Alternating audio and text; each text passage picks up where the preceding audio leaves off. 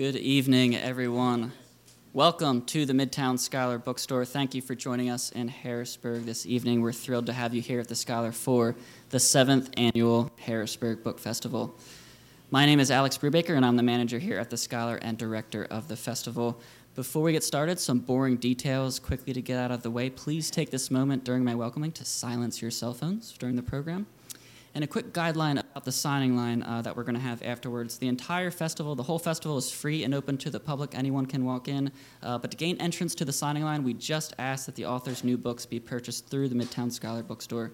We have many, many copies of all their books. Um, understanding.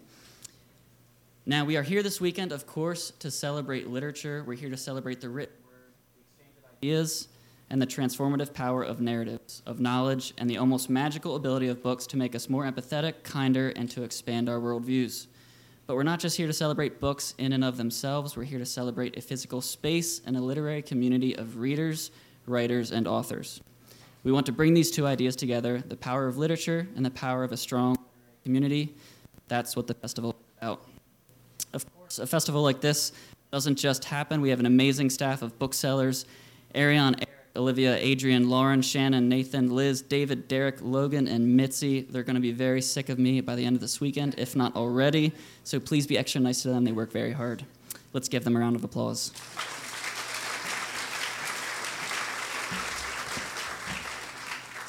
We have an amazing list of sponsors. Without their support of the festival and the literary arts, this weekend would not have been possible. As I mentioned their name, please join me in giving them a warm round of applause. First up, Messiah College School of Humanities, Susquehanna College Department of English and Creative Writing, Harrisburg University of Science and Technology, and our leading sponsor, the American Association of University Women Harrisburg Branch.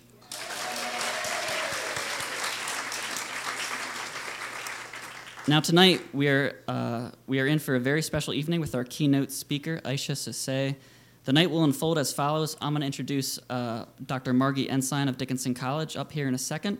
Then Isha Sesay will deliver the keynote address. We'll have an interview on stage, and we'll follow that up with a book signing. But first, I'd like to introduce you to someone who is very familiar with Isha's book and the story we're going to hear tonight, and that is Margee Ensign. Dr. Ensign is the president of Dickinson College. Prior to Dickinson, she served for seven years as president of the American University of Nigeria. While there, Ensign co founded and led the Adamawa Peace Initiative, a Yola based response to the escalating violence, which successfully promoted peace in the area through education and community development while feeding 300,000 refugees fleeing the fighting to the north. Ensign has been internationally recognized for her pioneering work at the university, including receiving the 2011 African Leadership Award in Educational Excellence. In 2014, Ensign received the African Leadership Award from the World Center for Corporate Social Responsibility. During her tenure as president of the American University of Nigeria, Ensign was instrumental in bringing some of the kidnapped girls to the university where they could live and complete their secondary schooling on full scholarship. So please join me in giving a warm Harrisburg welcome to Dr. Margee Ensign.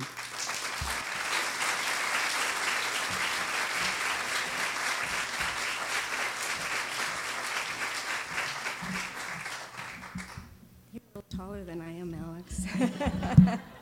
so, good evening, everyone. Thank you, Alex, for organizing this incredible event. And it's a true honor to, interview, to um, introduce Isha to you this morning.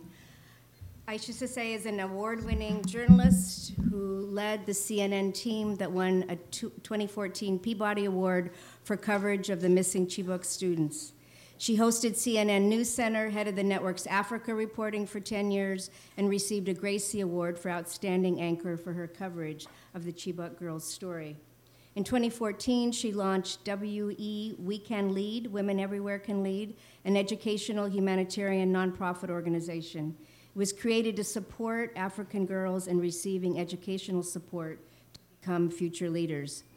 Of Sierra Leonean descent, she grew up in Britain and holds a BA with honors in English from Trinity College, Cambridge University. She now lives in my hometown of Los Angeles. Her new book, which we are here to discuss, Beneath the Tamarind Tree A Story of Courage, Family, and the Lost Schools of Boko Haram, is the first definitive account of the 276 girls who were abducted from their school dorm rooms by Boko Haram in April 2014. With a soaring message of hope at its core, Beneath the Tamarind Tree reminds us of the ever present truth that progress for all of us hinges on unleashing the potential of girls and women. It has received countless blurbs and praise from prominent media outlets, including the New York Times, NPR, CNN, the Boston Globe, as well as many celebrities. Streep writes that Isha Sesay has given us a gift in this account of the stolen Chibok girls of Nigeria. More than reportage, it is equal parts memoir, thriller, and inspirational call to arms for the defense of the rights of women and girls and the civilization that honors them. Hillary Clinton says of the book, Isha Sesay's indispensable and gripping account of the brutal abduction of Nigerian schoolgirls by Boko Haram terrorists provides a stark reminder of the great unfinished business of the 21st century equality for girls and women around the world. Please join me in welcoming to the stage Isha Sesay.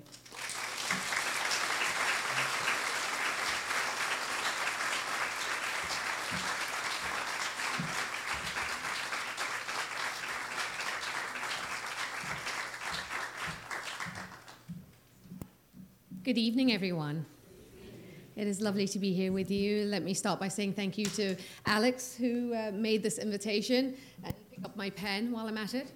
Um, so, Alex asked me to, to come here, and as much as I was excited, and I get excited about being anywhere and getting on a plane, I'm particularly happy to be here with you this evening and to see so many of you come out to hear the story, um, to talk about issues that I care about, girls' education and really to talk about this love letter to the stolen girls.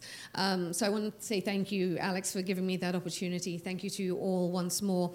Um, and thank you to the sponsors for putting on an amazing festival. Um, it is such an honor to be delivering the keynote um, at this festival. Um, you know, this book is a labor of love, and uh, it has meant so much to me that it has been so well received. But I want to start by asking you a much simpler question before we get into what happened and, and some of my thinking in writing this book. How much thought have any of you given to the lottery of life? You know, think about that for a minute or two. You and I were born into our bodies, to our respective parents. In my case, my rival was in a hospital in North London. I hazard a guess that for many people in this room, life began somewhere in the United States. But how often do we stop to think about the hand we were dealt? I was born to parents who were both educated and progressive, which means from birth, my world was one of infinite possibilities, freedoms, and choices. But no one has a say in how their life starts. That's the lottery. It's a random hand we are all dealt. But what I know to be true is that the lottery of life only governs the beginning. Our journeys are far from set. There are infinite interventions that can alter one's life course. And there's perhaps no greater example of a life altering intervention than education. Here are a few facts worth bearing in mind, courtesy of the World Bank. More than 700 million people, or about 10% of the world, are living in extreme poverty. Extreme poverty is defined as living on less than $1.90 a day. More than half of the extreme poor live in sub Saharan Africa, which is where I'm from. And that translates to roughly 413 million people. 50% of the world's poor are women, and poverty impacts children disproportionately. One out of five children is living in extreme poverty. The reality of growing up as a poor African girl in sub Saharan Africa means you are less likely to finish school. The chances are high you'll be a child bride, which means you'll be married off before you're 18. You face becoming pregnant while still a child and facing the unacceptably high risk of either you or your child dying in childbirth. But the risks of growing up as a poor girl in sub Saharan Africa are not data points to me. It is a reality that I understand on its most foundational level. Because my mother's beginning was that of a poor African girl in sub Saharan Africa. What altered the trajectory of her life and saved her from becoming a child bride is education. My mother was born in a small, unremarkable town called Rotifunk in southeastern Sierra Leone. Sierra Leone, sadly, has been one of the poorest countries on earth for as long as I've been alive. It's mostly known for blood diamonds and a horrible civil war where people's limbs were hacked off. My mother's father, my grandfather, was a man called Pa Amadou Conte. He wasn't formally educated, he couldn't read or write. He was a farmer, but that was more pastime than a profession. He spent much of his time in prayer and was known as a holy man. He had multiple wives. His second wife, Mami I, gave birth to my mother. Mami I wasn't formally educated either. She sold tomatoes, peanut butter, and peppermints in a loud, bustling market. She was softly spoken and she barely ever raised her voice. And she was married off while she was a teenager. This is the home my mother was born into. There was no power, no running water, and no examples of educated women or educated individuals to look up to. This was the hand that my mother, Kadiatu Abibatu Conte, was dealt. Yet her father, for some unexplained reason, believed in education, and my mother excelled from the moment she entered her first classroom. From that small, dusty town, my mother journeyed through high school, then on to university in the capital, Freetown, then across the Atlantic to England, where she secured a PhD before heading back to Sierra Leone, where she lectured at the university she had attended before leaving academia behind, joining the government, helping negotiate peace in the country, renegotiate, uh, rewrite a constitution, and becoming the first woman to be chosen to be the vice presidential candidate to share a presidential ticket in national elections. This is what education can do.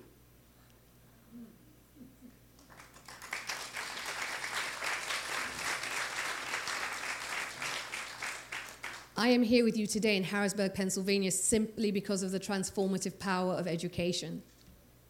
So, when I heard that hundreds of girls had been kidnapped from a school in northeastern Nigeria back in April 2014, it really got to me.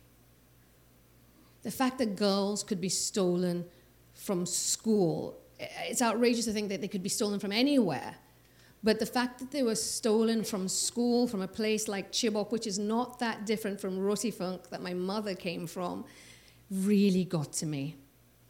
I'd also long known that the odds are stacked against girls who want to be educated in northern Nigeria.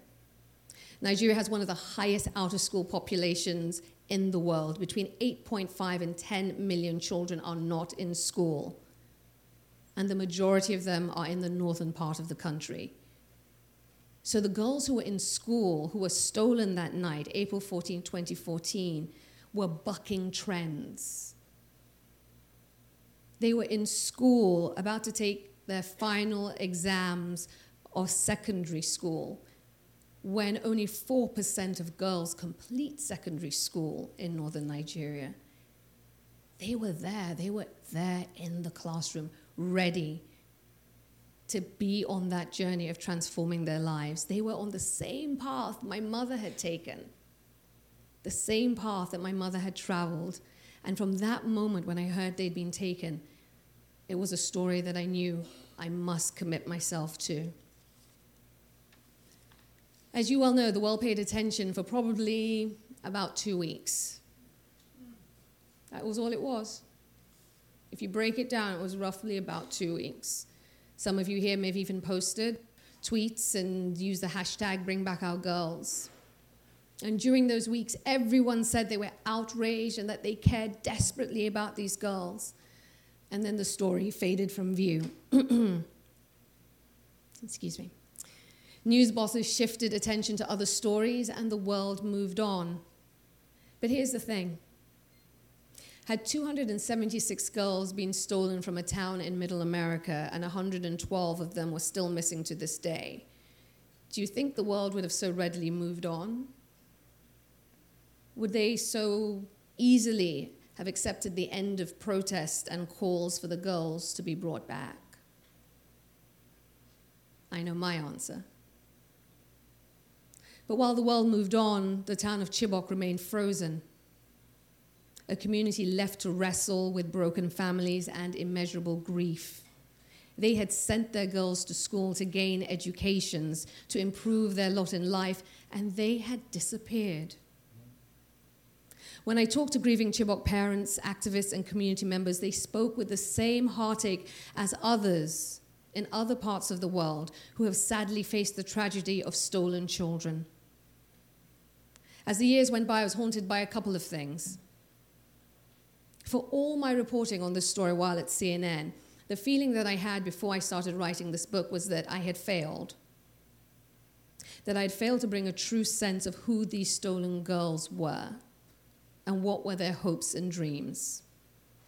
I'd failed to make the world see that. And two, the other thing that haunted me as I set about writing this book is that the families of the missing girls were still mourning, and some of those parents had died from grief related illnesses. My book, Beneath the Tamarind Tree, was born out of my desire to humanize the missing and those left behind. It's my attempt to bring home a fundamental truth that adolescent African girls are the same as girls filling classrooms right here in Harrisburg, Pennsylvania.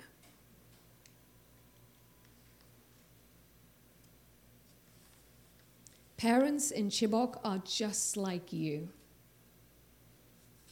They have the same fears and aspirations for their children's futures. They worry about their safety, their health. They dream of their kids growing up to be happy and productive. But as I researched this book and spoke to more of the schoolgirls who were swept up in this tragedy, my book began to morph into something else. It also became a portrait of the strength, tenacity, and resilience of African girls. What became clear was that from the moment Boko Haram swept into that school, hundreds of girls banded together. Bonds of friendship were strengthened. They moved as sisters as those terrorists carried them off into the darkness, taking them further and further away from everything they knew and loved. In writing this book, I saw personal bravery in a new form. It came to me as a girl one whose very breath hangs in the balance while faced with men with guns. And yet, in small and big ways, these girls were defiant and found ways to exercise their own agency. In Priscilla, Mary, and Saa, the three stolen girls who sit at the heart of my book, you gain insight into what the human spirit can endure in the face of relentless efforts to break it and how it is possible for all of us to emerge from a terrifying ordeal with a heart full of forgiveness, a soul full of love, and still have the desire to carry on on the path we were stolen from. This book is a testament to the unquenchable thirst for education that girls in sub Saharan Africa have. The majority of the abducted girls who escaped or were freed as a result of negotiations are back in school. Some of you know where they are. Some are here in the United States. The vast majority are in a specially created school in northeastern Nigeria. Those young girls are studying hard, taking part in spelling bees, quizzes, dreaming new dreams about brighter futures in which they can make their families proud. You can only imagine the despair of the families of the missing 112. It's been more than five years. Some girls are back and are moving forward with their lives, but nothing has changed for the families.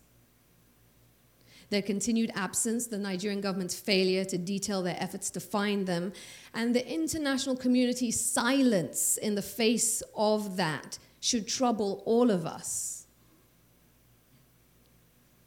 You can't seriously expect parents in northeastern Nigeria to send their girls to school when 112 are still missing.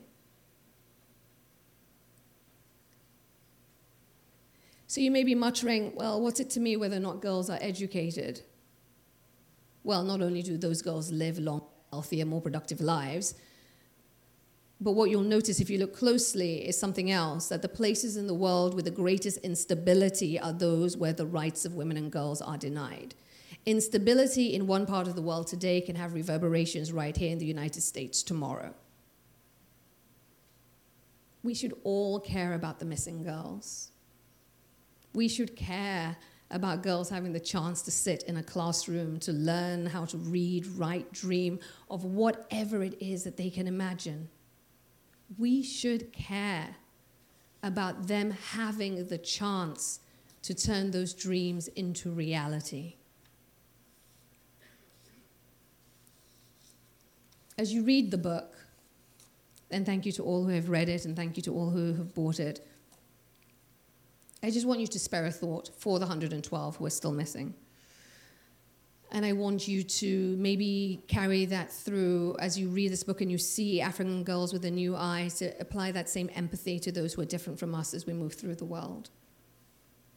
Because we are actually not that different.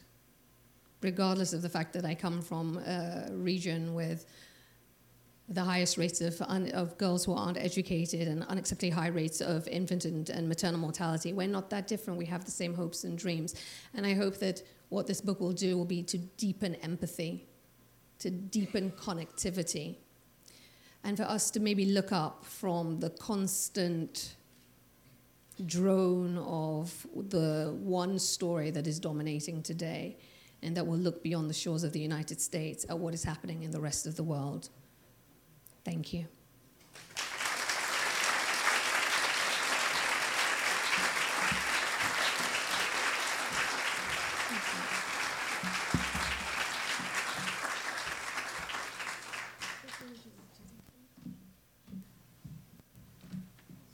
Thank you so much for your powerful and inspiring and important words. Um, before we begin with a few questions, um, we have another special guest tonight. Um, as Isha said, um, when I was out in northeast Nigeria, when the young women were kidnapped, it was actually one of my employees who said, What are you going to do for my sister? And I said, Who is your sister? She said, She's one of the women who escaped that night. The world didn't know that anyone had escaped. So we went up and brought originally 10 to the American University of Nigeria and then 50, and the rest are there. When I chose to come home to America, I got a call from Nigeria saying, There are a number in America, and four in particular, who haven't really been getting the education they were promised. Could you help them?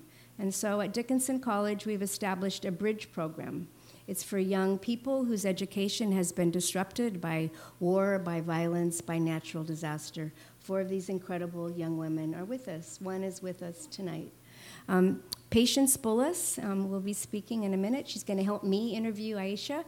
But this is not only her story in Isha's book, she is blessing. So when you read that, think about patience.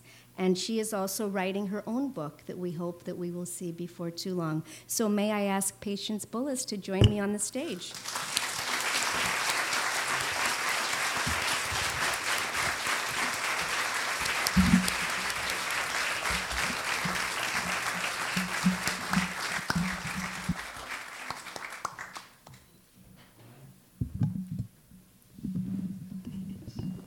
Feel so far away from you. I know. so, Patience has um, crafted some wonderful questions. We will start with you, Patience. Hi, Patience. Hi, everyone. Thank you, President Ensign, and thank you so much, Isha, for inviting me here. I read your book. I'm so inspiring with it and I thought before, like, the world already forgot about the Chibok girls, but when I read about your book, I was like, here we go. People didn't forget about them, so thank you for that. You're I'm welcome. so grateful to read your book. So, I'm going to ask you a first question. Okay. There are many girls still in northern Nigeria that are, sorry, there are many girls in northern Nigeria that are held in the captivities. Mm-hmm. Sorry. It's okay, darling. Take your time. There are many girls in northern Nigeria that are held in captivities by religion and traditional and by their fathers and husbands.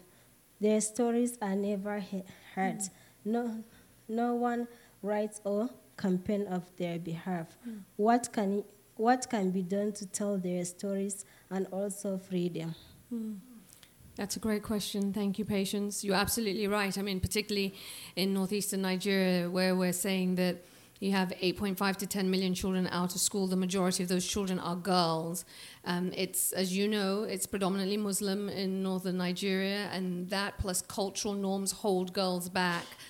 And the norm is that you will see in some places in northern Nigeria, as you know, um, that more than 50% of girls are more likely to be married before they're even 16. So the, the, the rights and, and the, what you, you talk about, those challenges are real.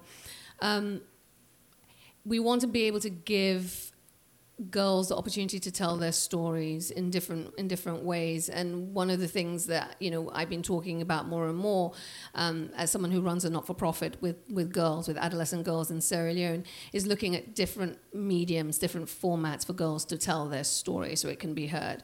And I'm thinking that one of the most important things is something like radio, something like community radio which is something that I'm looking at setting up in Sierra Leone so that my girls can tell their stories and speak of their truths and their realities, and that can go out to other girls and they can hear it.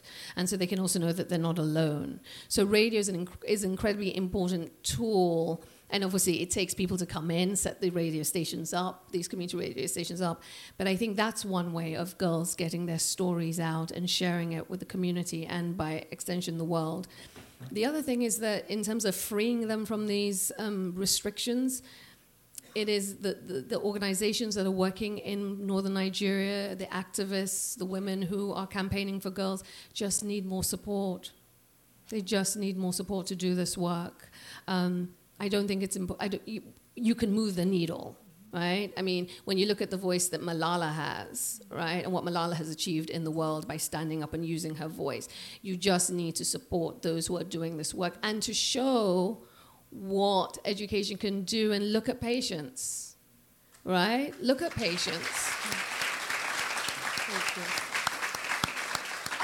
I, I think one of the things that we have to do when we, when we talk to community leaders, fathers, religious men who generally are the gatekeepers to their girls' development, is to help them understand that educating your girls is not a zero sum game. Because your girl is educated doesn't mean you lose authority. It's good for everybody, and it's making them understand that.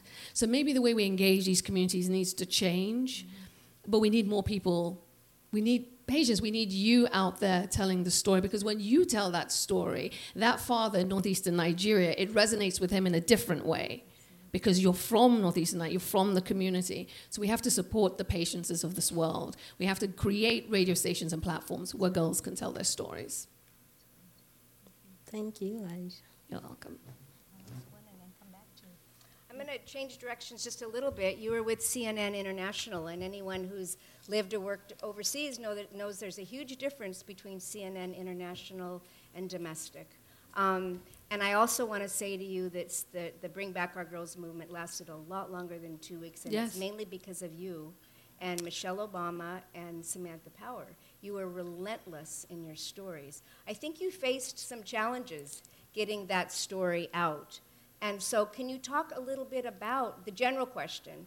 Why is our international news in the US so poor compared to what you were able to do internationally? And what challenges and impediments did you face mm. as a journalist in trying to talk more about story, this story and stories like this? Yeah, um, thank you for that question. I think that you know, listen, I think the sad thing is um, we're at a time, uh, this is a climate where um, I think news bosses are making decisions which I personally think are the wrong ones, obviously, but I think more to the point, I don't know that I would say international reporting is, is poor. They're just not even activating those teams to tell those stories. News bosses have decided to take a, domest- a, a decidedly domestic focus. And that started in 2016, more or less, or 2015, building up to okay. the current administration. When I was at CNN and the story first broke, which was 2014, mm-hmm. um, I think everyone at CNN got it. I don't think there, there, wasn't there wasn't a challenge per se in, in getting them to understand this was a story they had to devote resources to. That became harder once the election campaign, once the 2016 campaign geared into full force. Then I was fighting against a lack of interest, basically. And part of that is just simply that news bosses here in the United States, when it comes to Africa, tend to put Africa on the you know at the bottom of the pyramid. Yeah. They're they're far down on the we are far down on the on the ladder. Right. And so the moment something else comes along, we're dropped. And this story was no different, even though everyone was interested in 2014 when the first girls came out in October thir- on October 13th, 2016. Internally, they let me go, but as soon as the story was more or less done, they pulled all the teams. Um, in terms of trying to keep the story, story going in between 2014 and 2016, they were only really interested in doing it on anniversaries the real dedication to the story isn't there. And I think some of that is, is, is, some of that is a cultural mindset that here in the United States we can become so focused on what is happening within these shores, within, on these shores, within these borders, that Africa just is so far away. There's an othering of Africa and Africans that I find really troubling here in the United States. Okay. Only 1% of refugees have access to higher education. What can be done to support the higher education for refugees, particularly women? Mm. I mean, there are a lot of girls, again, having access to education. I mean, we need to see that girls who, particularly in refugee camps, which we know that more than 2 million people have been displaced in northern Nigeria, uh, northeastern Nigeria, with the problems from Boko Haram. And um, large numbers of them are women and girls who are living in camps who are now not going to school. I think, you know, part of it is supporting the agencies that are doing work. There are lots of good not-for-profits that are doing. They need funding. The UN, UNICEF, they need, we need to continue to hold these agencies in high regard and to give them the funding that they need. We need to put pressure on our governments to continue to meet their funding obligations. Um, these are some of the things we need to do to get education to these populations. Um, it's money. I mean, essentially, it's money and it's will right? And it's also about valuing the education of a girl and understanding that no matter where she is, she needs access to that education, whether she's in a refugee camp, whether she's sitting in Chibok, or whether she's sitting right here in the United States. It's about valuing our girls. If I could just make a comment on your, your mm-hmm. statement that we should be supporting the international organizations. What we found, and Professor Jacob is here with me, that um, we did have to keep 300,000 people going for two years because there was no international help. When the international help came, they did not know how to get to the most vulnerable people. So I would just say it's really important to support local organizations who are on the ground, Not who know how to reach people Agreed. Um, who are most in need. I, I, would I would absolutely agree with that. I would only the only thing I would say to that is of course, we want to support local not-for-profits who know the organi- who know the environment and know the people. Right. The key is when these international organizations come in, it is to partner with them so that they get exactly. the expertise and can exactly. have the impact that they need. Um, because what the international organizations do have is scale mm-hmm. and they do have the money. Right. And so you do need to form these partnerships for you to have the impact you want on a sustainable long term um, way. Afghanistan is a great example of a country where international community came in and didn't often speak to women about what they wanted and didn't partner with local organizations to know what they needed, that's where they fall down. I agree with you. Absolutely. Go ahead, Thank you. Go ahead. Oh, another Sorry. Okay. I'm just. Okay. What are your thoughts about the remaining Chibok girls that are still in the captivity, and will you, will they ever be released? That's it. and then, do you think the world is doing enough to help freedom? Mm. And what else can be done? Yeah. Thank you for that. That's the question that I spend a lot of my time thinking about right now the 112 who are still missing.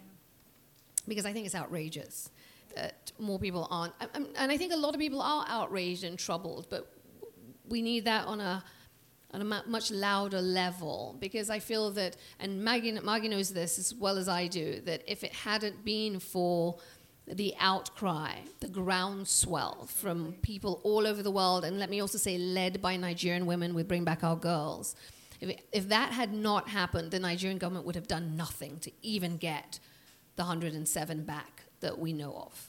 They would not have done anything. Margee can testify this because she was on the ground. They just wouldn't. It takes accountability. It takes a call for accountability. It takes our collective voice to move the needle. That's what moved the needle before. I believe it can move the needle again. I think of the 112 girls who are missing. I do not believe it is. First of all, I, I don't believe that they can't be found. I just don't believe it. It's 112 girls, right? I mean, it's the, the issue here is will. The issue here is will. The issue here is dedicating the resources. The issue comes back once more to valuing girls and the lives of women and girls. And for me personally, um, I'm working on a documentary that picks up where the book left off, which is with a focus on the 112 girls now. Because we have to keep this going. Thank you. You're welcome. Ask your last one. Go ahead.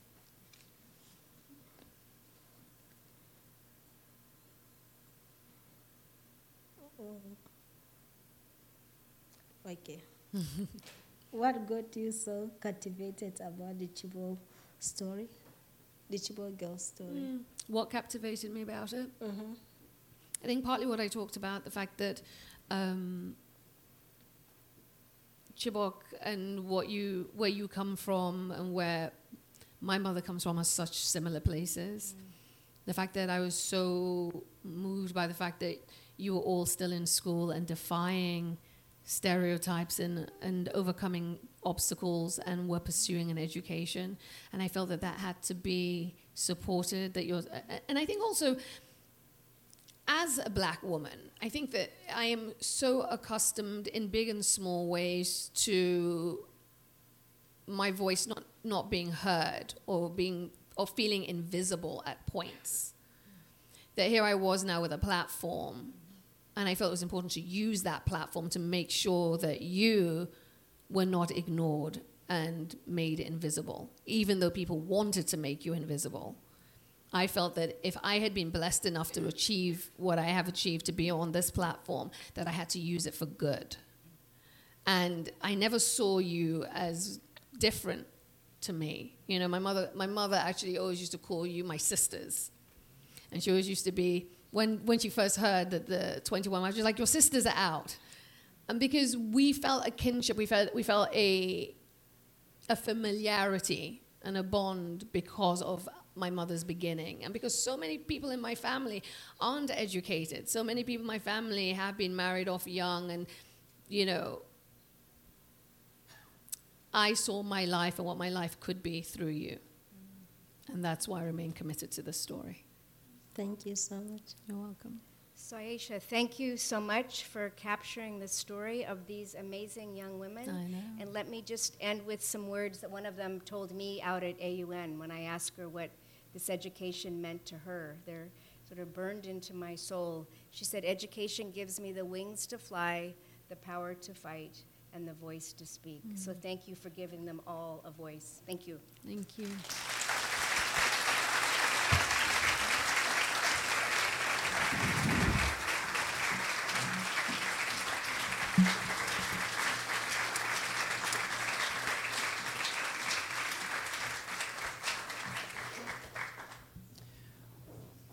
We are going to transition into the audience Q&A portion of the evening. So if you have a question, please raise your hand and I will come around with the mic.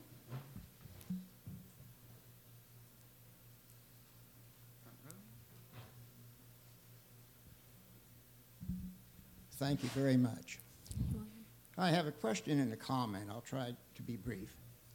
The question is my, my wife and I do a lot of work, and I might just qualify everything we do is for free, it's without religion, it's without politics. But we work to educate children who have no other opportunities in Sierra Leone, in Ghana. Uh, we've got some activity in Nigeria, Cameroon, uh, and in other countries, Pakistan, India, China.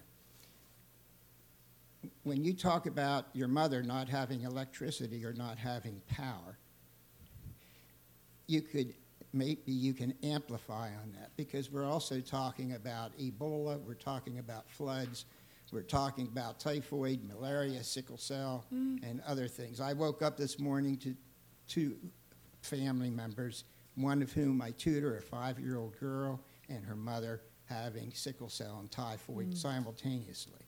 So that life on a daily basis is very, very hard. Mm. I'd hope you'd comment on that. Let me make my quick aside, Alex. One of the things we do in Ghana is I mentor community projects, and I do that in Sierra Leone too. But Ghana has a, an internet hub that reaches out into other communities, and I'm mm. addressing your desire for the radio mm. stations. And the interesting thing for Harrisburg people is I came upon this as a UN registered activity. Mm-hmm. Do you know where this UN registered activity is based? At Harrisburg University. Mm. Professor Amjad Gahan has hubs now about 10 around the world. And I help with that activity through the projects that we have in different countries. I'm done with the aside. If you could just talk about the daily difficulties beyond the not having electric power and not having water. Thank you very much. And thank you for the question. And th- first of all, thank you for the work you do. Um, thank you, thank you. Um, I, you, we both know how difficult this work is, so I want to thank you. And it happens under the radar, and it's, you know, it's not sexy work, you know, that people want to write big splashy headlines about. So thank you. Um, now, uh, the one thing I do want to clarify is that you're asking specifically in my mother's case what her challenges were when you say her day-to-day life, because my mother, when she was growing up, thankfully wasn't um, caught up in the Ebola outbreaks that we've seen in recent years in Sierra Leone in, in 2014 or currently happening in DRC. I mean, for her, I think, you know, when my mother was growing up, aside from not having power, but aside from having to go and collect water from a river, aside from having to do all the housework that you hear typically African girls have to do sweep, cook, clean, wash clothes before they can even go to school, go to school, come back, do all of that again. That was her reality. Help her mother at one point, because my father's first wife was what I like to call a dragon, and that's in polite company. Um, was basically causing problems for her to get her school fees paid. My mother sold ginger beer. My mother sold ginger beer so she had enough money to kind of help us to help herself through school. My mother was always industrious, she was always enterprising, but to get through school she needed scholarships because her family couldn't afford it. So every day was a struggle. Every day took her own personal will and desire to keep moving because there's no real pressure to keep moving. There weren't examples to say that's where I want to go. Those were her own dreams, her own aspirations that powered her forward. But the struggles are the struggles that you and I know all too well. So, yes, you are, as a child in Africa, if you're born into a poor home, you are at risk of dying from malaria, or could it be TB and all of that, or diarrhea as a child because of dirty water. All of those things are the reality in her home. Because once your mother isn't educated, your risks of dying from those things increase. So for her, it was that day to day grind that we know so well. But she wasn't fighting, she, she wasn't caught up in, and, and in Sierra Leone, typhoid has become a very prevalent issue, and that's something recent. So for her, it was just the day to day life struggles of making sure that she could get her homework done while doing all the work or you know, while keeping her parents happy, while helping her mother in the market, while dealing with a mo- uh, stepmother who was trying to close down her opportunities.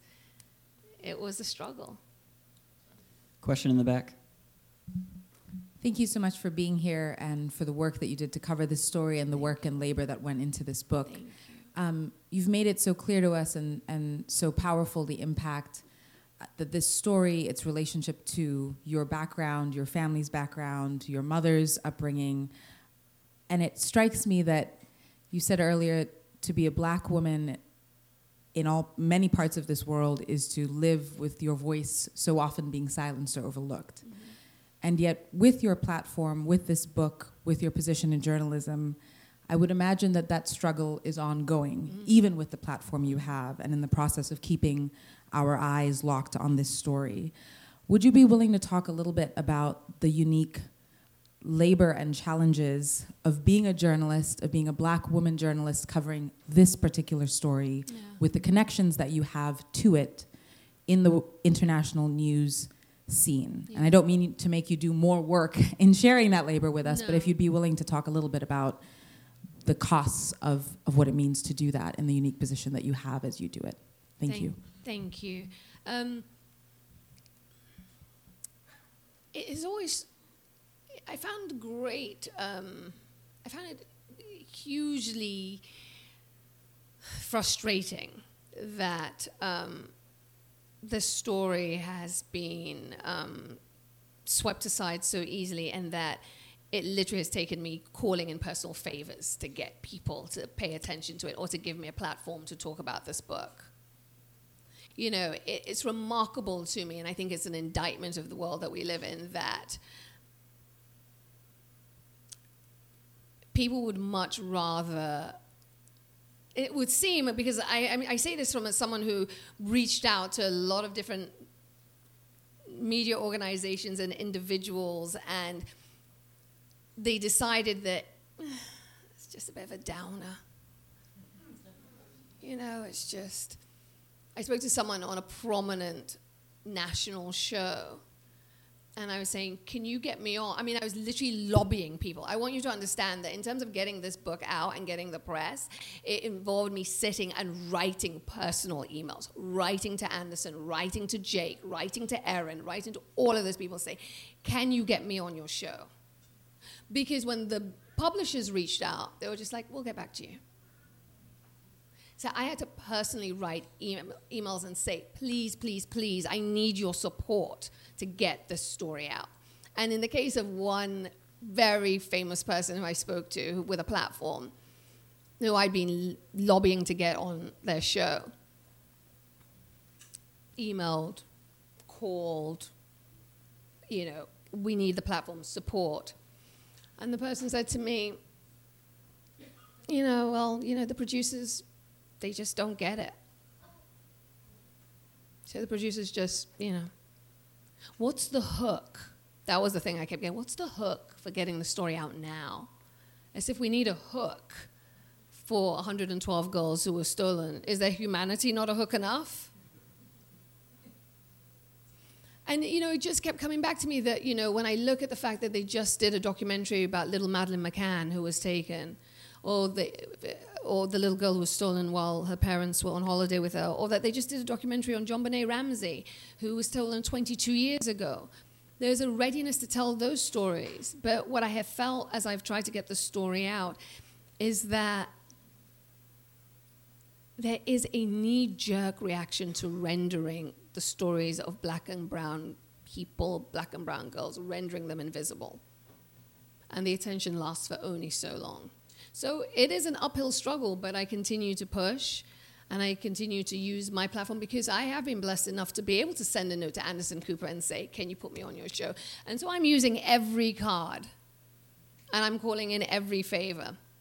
And when I see those people who don't put me on their shows, I am shaming them.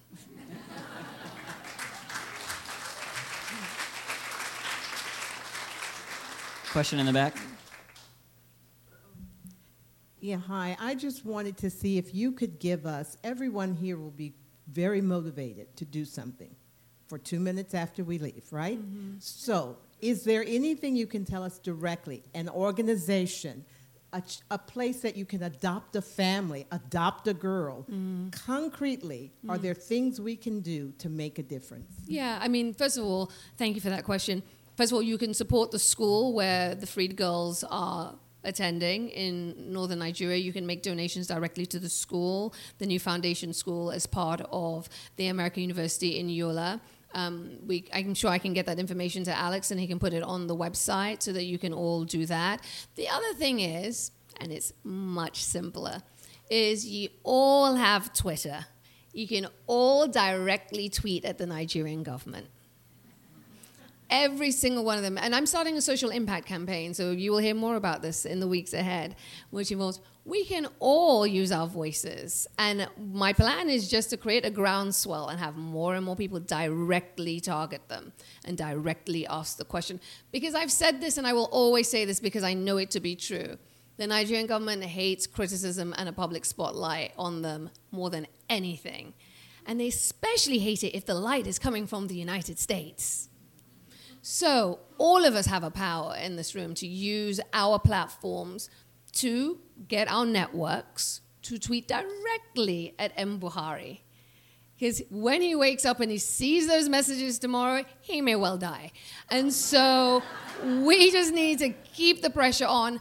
And, you know, in, in all seriousness, you know, just because I say this, I, I say it works, I say it's worth doing because we saw it work before. This isn't some aspirational thing. We saw how a public coming together and rallying, led by women in Nigeria, led the government to doing something. It's the only when Brazil's forests were burning and their president didn't want to do anything. It was because everybody started tweeting and talking about it and shaming him that he did do something. People care about reputations. So we just need to create a reputation. We have to create a cost for doing nothing. And what that cost will be, I shall tell you more about in a few weeks. Yes, we have time for just one more question in the second row. Hi there. Hi. Uh, my question is I'm trying to understand what the resistance is. I know there's a lot of resistance to educating women.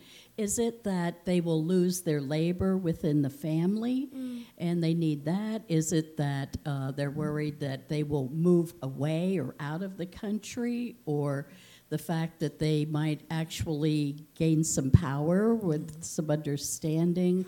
And I'm, you know, as I think about how you could.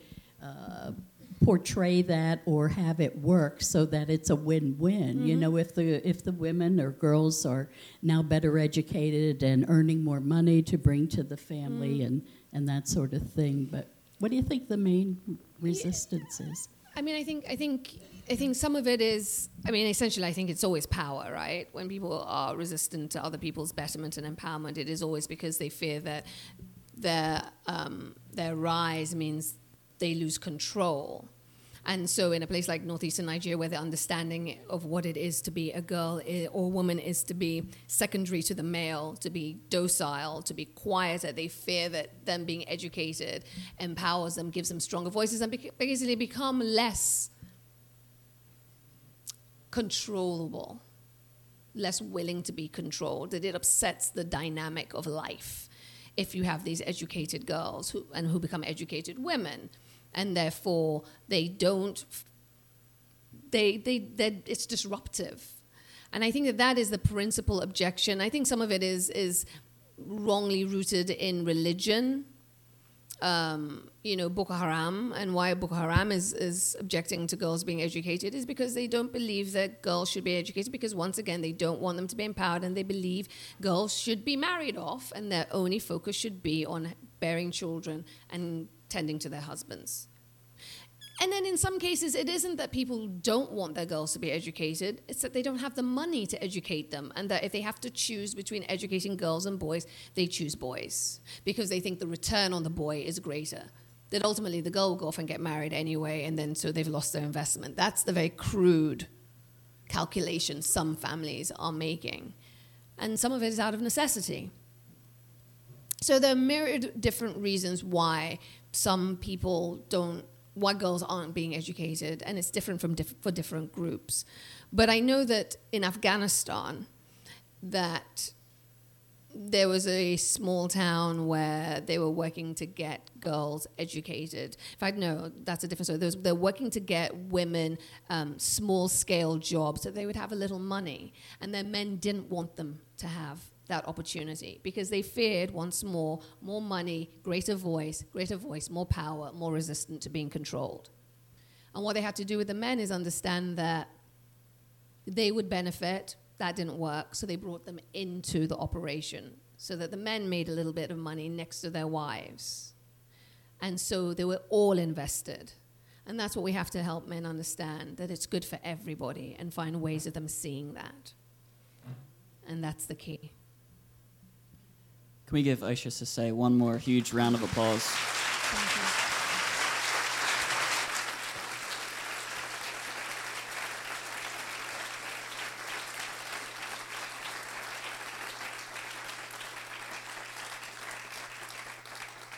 And I just want to say thank you to all of you again for being here because once more, there are a million things you could be doing. You could be reading the president's Twitter feed, but you're not. You're here and you're paying attention to something that is happening beyond these shores. So, for that, I thank you. Spread the word. Thank you.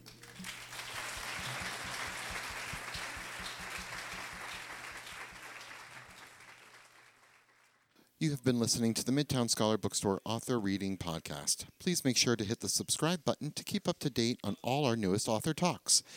After every event, there are limited quantities of signed copies of the featured books. Don't forget to grab your copy today. If you would like more information on Midtown Scholar Bookstore, please visit midtownscholar.com. The Midtown Scholar Bookstore Author Reading Podcast is a free podcast and does not own the rights to any of the readings.